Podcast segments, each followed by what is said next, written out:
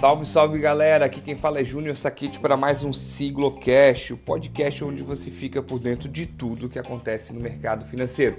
Vamos para o nosso Morning Call, hoje, dia 18 de novembro de 2020, quarta-feira. Vamos começar falando um pouquinho do nosso índice de ontem.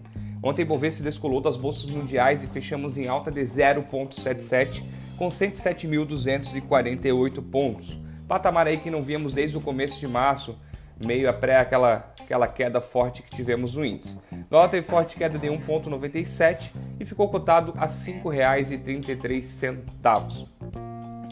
Hoje os mercados no comecinho da manhã ali, 5 e pouco, amanheceram cautelosos, no 0 a 0, um pouquinho negativo, porém agora, em 10 minutos atrás, estavam todos tendência de alta em Europa e futuros americanos também. Há uma esperança com a vacina. Hoje tivemos a notícia da Coronavac, que na fase 1 e 2 teve eficácia de 97%. Ainda falta a fase 3, que a Pfizer, a, BioNTech, a Pfizer BioNTech e a Moderna já tinham entregue, mas essa esperança realmente está fazendo bastante sentido. Ontem o Federal Reserve comentou que a economia americana tem um longo caminho pela frente ainda até se recuperar. Os investidores estão atentos à questão do pacote de estímulos não vai sair até final do ano. Bem provável que não saia. Então o Fed vai ter que se posicionar com algum tipo de pacote, alguma coisa referente a isso. Europa também está reunida para a definição do orçamento e estímulos da União Europeia, como comentei ontem, que teve a Hungria e a Polônia que vetaram a proposta e vai precisar de unanimidade. Esse pacote gira em torno de 1,8 trilhões de euros para o continente europeu.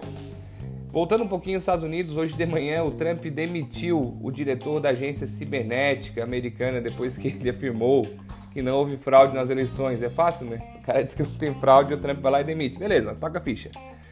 Mas aí essa novela ainda vai demorar para resolver, eu acho. Falando um pouquinho notícia boa, desculpa. É, nos Estados Unidos também a média móvel dos 7 dias passou de 150 mil casos diários. Então realmente é bem preocupante por lá. Mas o mercado está esperançoso aí pela vacina.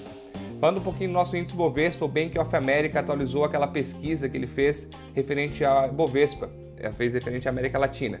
E para Ibovespa, 78% dos gestores veem nosso índice acima dos 110 mil pontos. Em mês passado, essa, esse número era 58, então teve uma projeção de 20% a mais. E 61% deles vêm acima de 120 mil pontos.